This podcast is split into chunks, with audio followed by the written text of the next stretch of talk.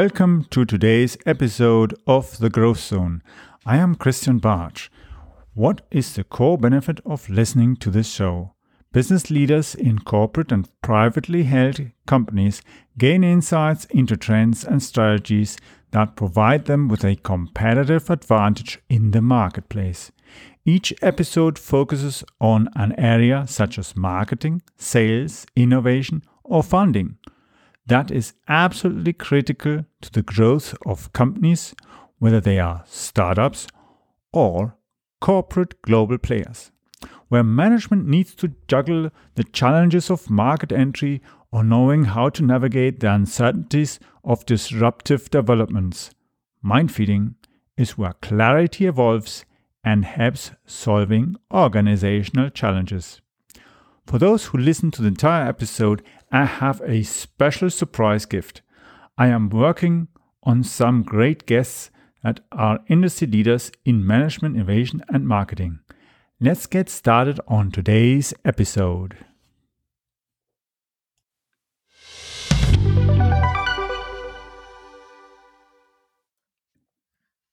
So, today I'm here with Brett Putter who is currently based now in Portugal. And yeah, so what's our topic today? How companies' cultures are defined and contribute to a company's success story. Before we go in deep, Brett, can you tell us a little bit more about yourself? Yes. Uh, hi, Christian. Thanks for having me on the, the show. It's uh, it's great to be here. Um, so I'm the founder and CEO of Culture Gene. Culture Gene is a culture development platform, and we use software and human expertise to help typically high growth companies um, define, embed, and manage their culture. And um, I was lucky enough to uh, find this passion um, of mine. And um, actually, if I didn't, if I wasn't paid, I would still do it. So that's me. I'm. But prior to this, I, I ran an executive search firm for 16 years, and that's really where I got the insight into the importance of company culture. Mm-hmm. So uh, you were like in a recruiting area and uh, providing additional consulting, I suppose, to businesses before. Yeah, actually, what I was, I I was the managing partner of an executive search firm, and um, about five years ago, I was, I was very fortunate to work with three companies almost in a row where the CEOs had very clear um, understanding of their culture. And they asked me specifically to find candidates that matched the skills, experience, and values of the company. And this was a much harder search to do. But when the, when it got to interview stage, the candidates and the, the, the hiring manager and the CEO really had a had a fundamentally different experience from my point of view. And actually the impact of the candidates on those companies the successful candidates on those companies later just demonstrated to me that culture was the missing link. There was something more. So that's really where my interest got piqued in this subject. Yeah. So uh, where were you based at that time and which part of the world? Uh, london uh, central oh. london. And um, yeah i i uh, moved to Portugal a month ago. And then you've got really nice weather. so, um, since you're enjoying the nice warm weather, and I think it's good good time as well to do some mind feeding for everybody.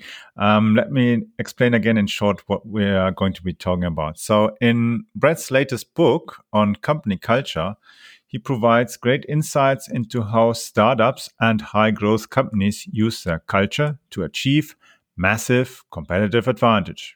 So, um, Brett, how would one define uh, a company culture, and as well, how how does that actually contribute to the success?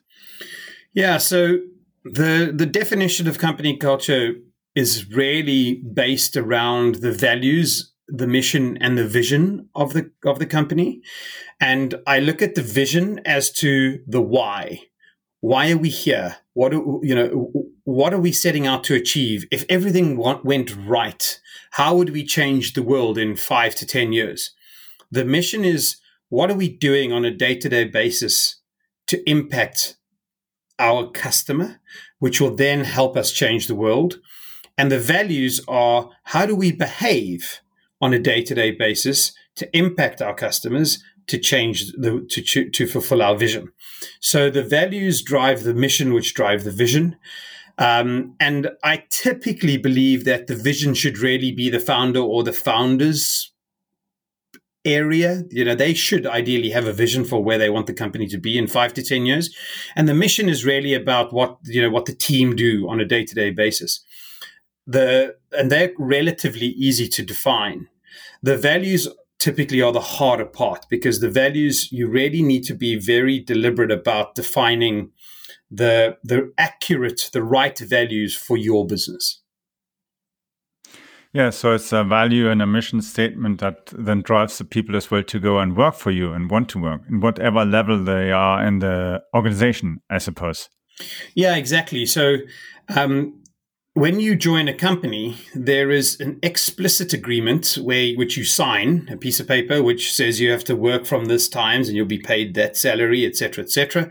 But there's also an implicit agreement which is something that's that if a company has done a good job of defining their values, is communicated to the candidate. And that basically says, this is the way we work around here. This is the way we do things around here.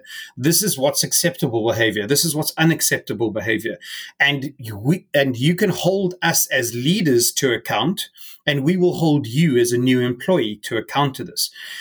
And this is a way more powerful and way more impactful element of why a person joins a company. Yes, salary is important and all of that stuff, but actually people want to fulfill their potential. People want to grow and develop and self actualize. And if you can demonstrate in your company that they have the potential to do that, then you're in a very strong position and your values help communicate that to those candidates that you want to hire.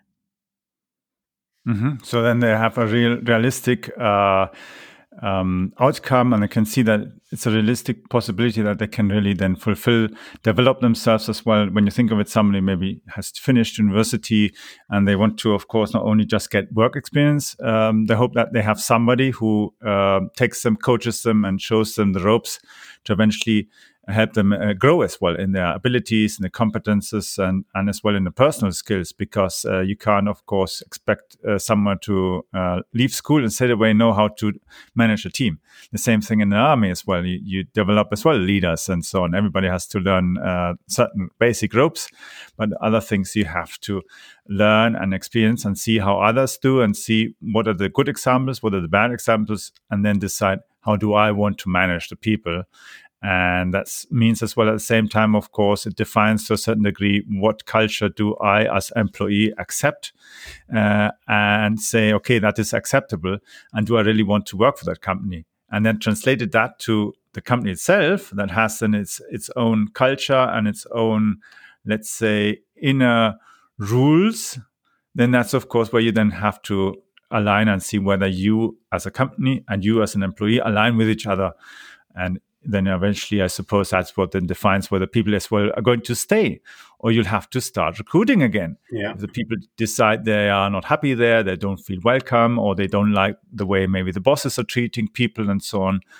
Um, because as well, I've, i read, uh, I was told once there was a um, a former chief development uh, engineer from IBM who started his own business, and everybody in all the different de- departments they they were absolutely they loved him because he was a hands-on guy. He was a really highly recommended person, very intelligent, very smart, and all these things, and um, scientific and business-wise, and so on. But he was as well not just somebody who stayed in his office room and and said that's where I am and that's it. He actually interacted with the people and by communicating with all the employees, the products became so awesome that uh, as well the, the clients recognized that it's such a unique business. And when we translate it to today's time, like, like 30, 30 years later, we have quite a different challenge. Um, people have different other expectations than they had maybe 30, 40 years ago, where they might have accepted quite a lot of uh, bad behavior from bosses. And today, people are just not willing anymore. Yeah, you, are quite right. Uh, you hit the nail on the head there. It's essentially the the culture of a company really defines the way we do things around here. And um, in in 20, 30, 40 years ago, you were sort of you, you you almost guaranteed a job for life, but then you had to suck up whatever behavior you got um, because you weren't you, you weren't going to leave the company, um, and they didn't want you to leave the company. Whereas now, if if your culture is not acceptable and um, is is not the way people want to work, then they will leave, and they will leave very quickly. Um, I think the, the the key piece about the values is to make sure that there is a values fit um, between the individual and the company. And what I've the companies that do this the best, and the companies that I interview in my book, in Own Your Culture, um, they have a very um, uh, a deliberate way of first of all defining their values. And then they have a very deliberate way of interviewing candidates against those values. Ah, yeah. So, so the the book that um, I mentioned before that you're you've just released, and uh, I think it's going to be in Audible as well soon, right? Yes, it will be. It's uh, it's yeah. coming imminently. And Kindle as well, which means as well, even if you are in some other place far away and you don't want to wait for the postage, you can even get it onto your iPad and that and read it. Uh, does the book actually include as well some of these um, manuals or checklists or anything like that that helps them do these uh, value fit thing? Yeah. So so um, each chapter. Um, so there's a chapter on values and mission and vision. There's a chapter on um, pre-hiring. There's a chapter on the hiring process. There's a chapter on post-hiring, so onboarding, probation, um, uh, evaluation. There's a chapter on how to deal with brilliant jerks and bad hires. There's a chapter on how to embed your culture. So each chapter has um, it's in some cases checklists and um, what to look out for, but each mm-hmm. cha- in, each chapter has exact is has very specific examples. So I, I interviewed over fifty leaders and CEOs for this book, um, and they gave me exact examples of how they hire, how they fire, how they do probation, how they do onboarding, and so each chapter has um, five, six, seven, eight examples from companies of how they did certain things and why they did certain things. So it's a very tactical book that you can read and literally um, decide, okay, I'm going to try this example in my company this week. And so it's it's a very tactical book, not not, per se a, a strategic book. Um, and actually, one of the one of the individuals I interviewed from the from the book is a guy named Franz Joseph Miller, who set up Time Matters, which was a, a Lufthansa spinout. Um, and he talks, he, he talks, he gives various examples of the book. And he talks about how um, when he was raising an investment, um, he was using bankers to do it because it was quite a big round. And the bankers said, don't put that slide in about your culture. You know, most bankers don't care about that. And he said, no, no, no. The slide about the culture stays in. And if the bankers don't care about it, I don't want to work with them. And he eventually they they they found investment from a from an uh, from a from a banking firm that really understood how impo- impactful their culture had been, and it made such a big difference to the way the company was run. In you know, once they'd invested, because there was an alignment that in certain cases they may make a decision that has a short term impact on the finances, but is the right decision for the values of the business and is the right decision for the business longer term. And this was a really powerful example in the book of getting the right investors for your company that understand company culture and understand how critical your values are. Yeah, so then actually it, it gives you really a competitive advantage, especially when you're trying to get maybe the right people who as well understand why your business works the way it works, why you have this vision, why you have the mission, and why it doesn't work another way. Because, of course, when you think of it, these banks they are providing you with funds. Maybe they're giving you contacts as well to, with investors. And if the let's say the culture as well, the mindset doesn't fit between the investors and the company, then they have different expectations and they'll be grinding each other yeah. to death all the time because they're being unhappy about each other and they're saying the, the, investor doesn't understand us and he wants us to do bullshit and and the investor says these uh, they are just doing wasting time on my money. They're just some doing some stupid stuff, and it's just so different as well. For instance, when you have, for instance, as well, people, well, you see some startups, uh, they have these uh, pool games and other kind of fun stuff and so on.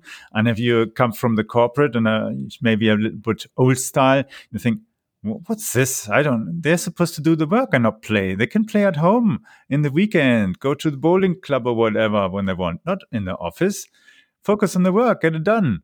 Yeah, yeah, exactly. so yeah, and so it's different as well. And if you've got a bunch of guys who are doing some kind of other stuff and and they are all absolutely into windsurfing, yeah, then find somebody who's into windsurfing and they have the same passion and it gets them more. And the culture works in as well, not only what the fun stuff, but uh, as well things that then I suppose uh, go as well towards the culture itself because it'll have some impact as well.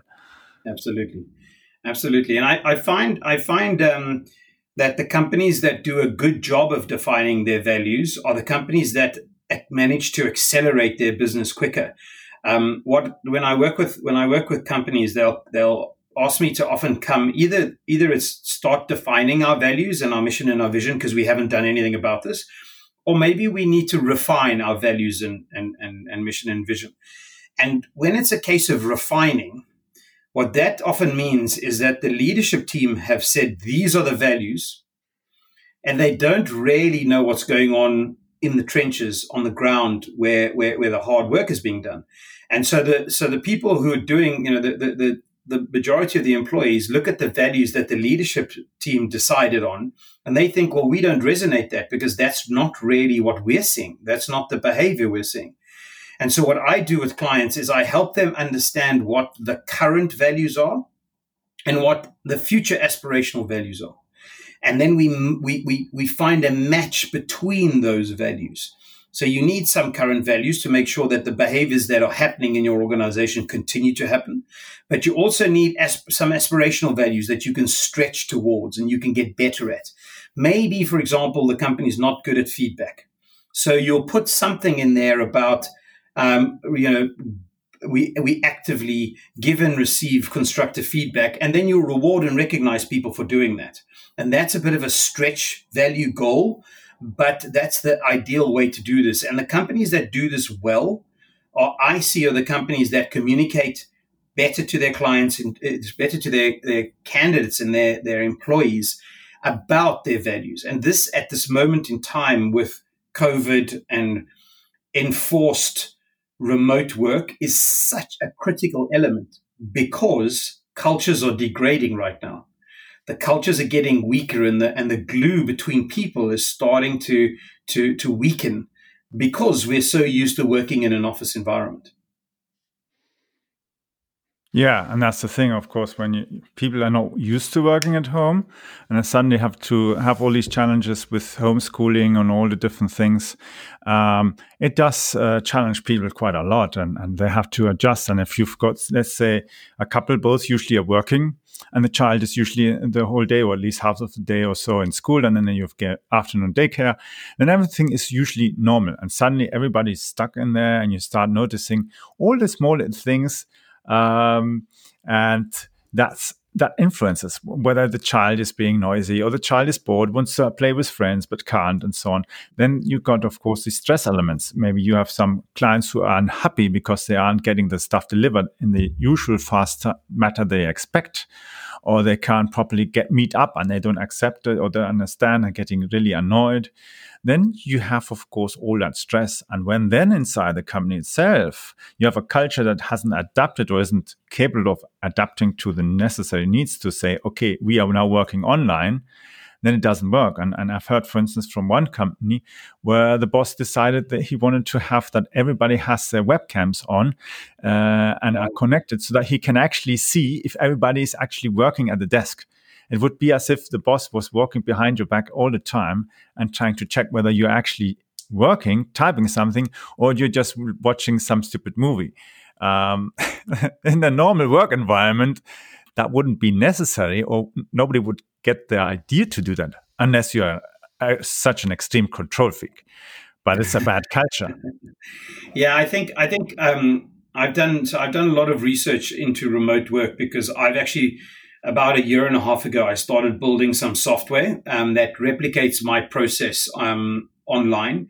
The reason for that was because I was actually approached by two fully remote companies about helping them develop their culture.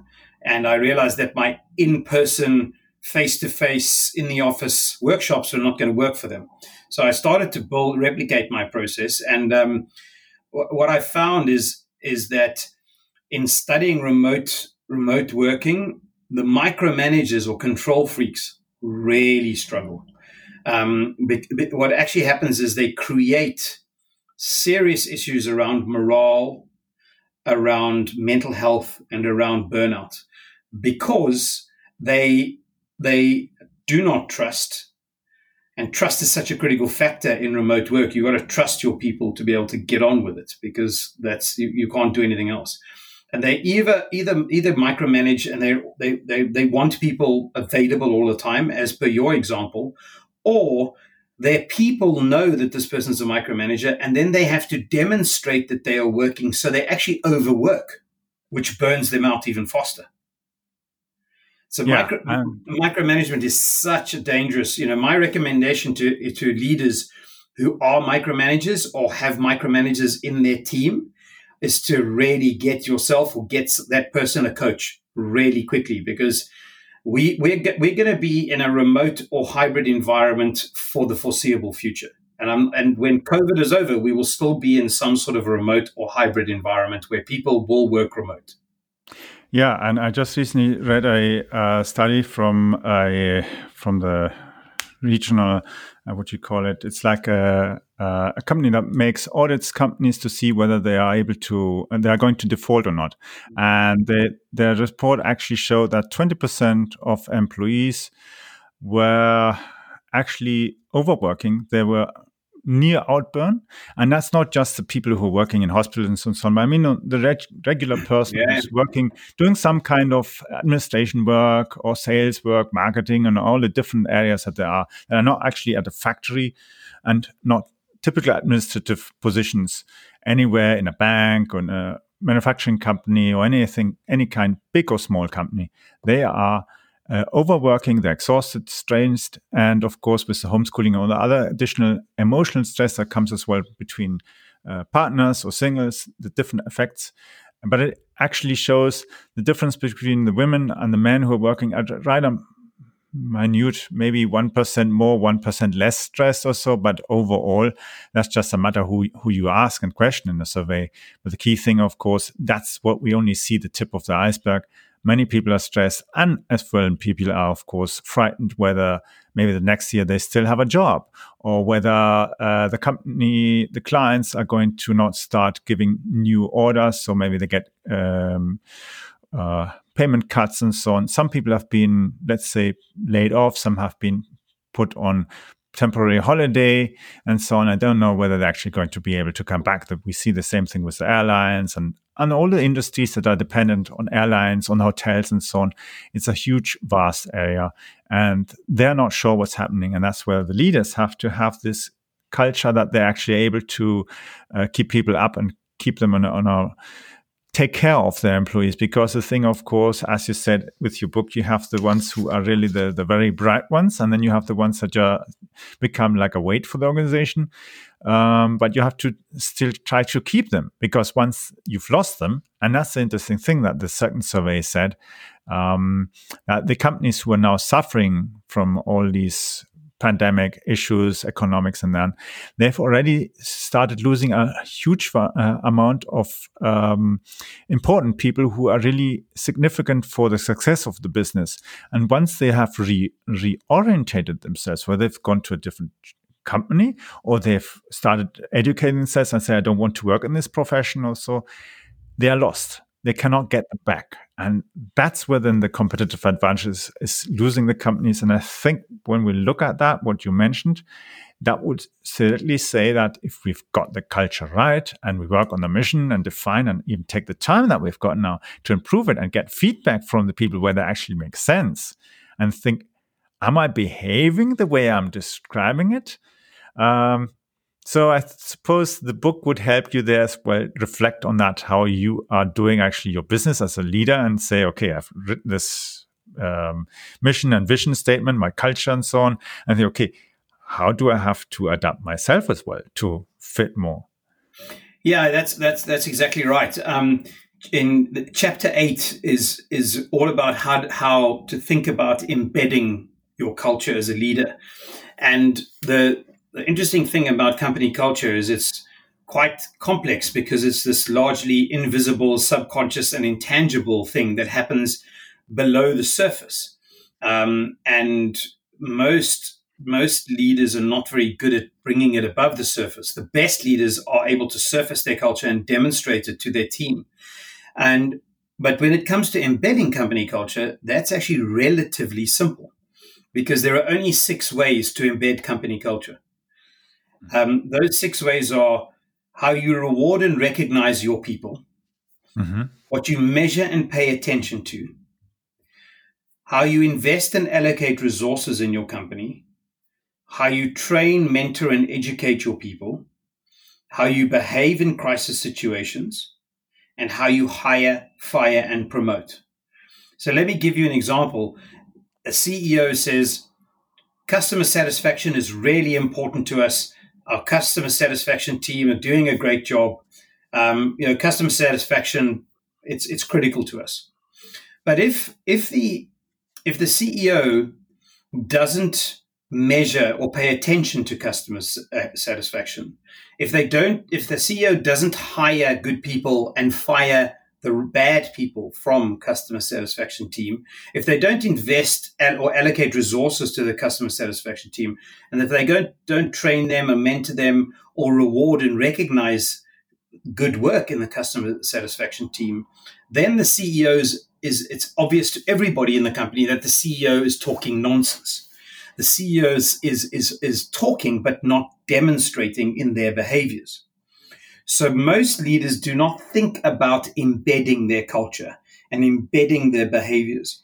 But this, this book in chapter eight in particular gives you a very clear instruction and framework for how to think about embedding your culture in the right way in the organization. Mm-hmm. So that reminds me, actually, an interesting thing that uh, I recently read. Elon Musk said that uh, leaders should be hand on. They shouldn't be uh, sitting or hiding in some little office and not communicating with the people. Have to actually go on site, go into the factories, go into your labs and so on, find out what people are doing, communicate, work with them together so they actually notice uh, you're not just hiding and you're just managing numbers and so on. And the interesting thing is, he said most of his uh, unsuccessful activities that he's seen in the last few decades of his work experience is actually when he's been busy listening or giving PowerPoint presentations.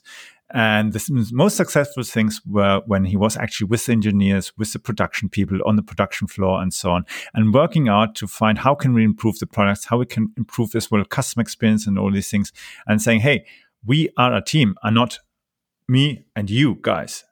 So it's actually us. And that changes the perspective, I think, of really saying that's how the culture is. That's how I lead from the front and not lead from the back, as you might see when you look even at uh, history. Uh, most of the organizations and, and uh, other history events, when people have been leading from the back, it just usually resulted in a high loss. Um, of the business or of uh, human resources. And so that would say definitely a culture is an important thing. The book, where can people actually get that book? Uh, the book's available on Amazon and uh, Kindle uh, right now, um, and um, I'm uh, the Audible version will be available probably uh, early next year. So if people prefer to listen, they can they can get it then. Um, but it's it's a it's a very uh, I'm very I'm very proud of it because it's the first book that is, as I mentioned, it's a tactical book. It's about what you can do and what you need to do. So it's a deep dive into these companies and how they do, how they embed, how they, what they measure and, and, and how they recognize and, and how they, they do what they do. It's not, it's, it's not a, it's not about Southwest Airlines. It's not about um, Virgin or you know Zappos or Amazon. It's about startup companies and what they're doing on a day-to-day basis to really move the needle. So um, whether you're a large company or whether you're a startup, it's very relevant to you because you can go and try these things. What other people have found to be successful, you can go and try these examples in your own company. Wow, that sounds great. Um, yeah, so if people want to connect with you, how can they get in touch with you? So uh, my website is www.culturegene.ai, which is culture G E N E dot AI. I'm on LinkedIn, uh, Bretton Putter, and I'm on Twitter, Bretton Putter. And if people want to drop me an email, I'm, you know, I, I'm really, I'm a student of, of company culture. It's a passion of mine to learn. So, you know, people can drop me an email at brett at culturegene.ai. I'd be happy to talk about, you know, what, what people are doing that's working in their cultures um, and how, how things are going, really. You know, I'm always, I'm always happy to have a conversation. Yeah, so it was awesome having you here on the show, and I'm sure people will be really interested as well to have a look at the book. I'll be adding as well the the link as well to the book or the ISBN code, so people can find it if they want to buy it over their local uh, store or anything, that I think that would be quite good for them. And otherwise, I'm sure they'll either use uh, the Amazon or I'm looking forward for the Audible because I always enjoy sometimes listening to the books mm-hmm. when I'm mm-hmm. in the evening trying to mind fit as well, but I'm too tired to read. Otherwise, I fall asleep. before I got the message, so to speak. So, yeah, have a great week. And I'm sure we'll be talking about soon in the new year as well on other topics. Christian, really uh, my pleasure, and thanks very much for having me. I've, I've really enjoyed it.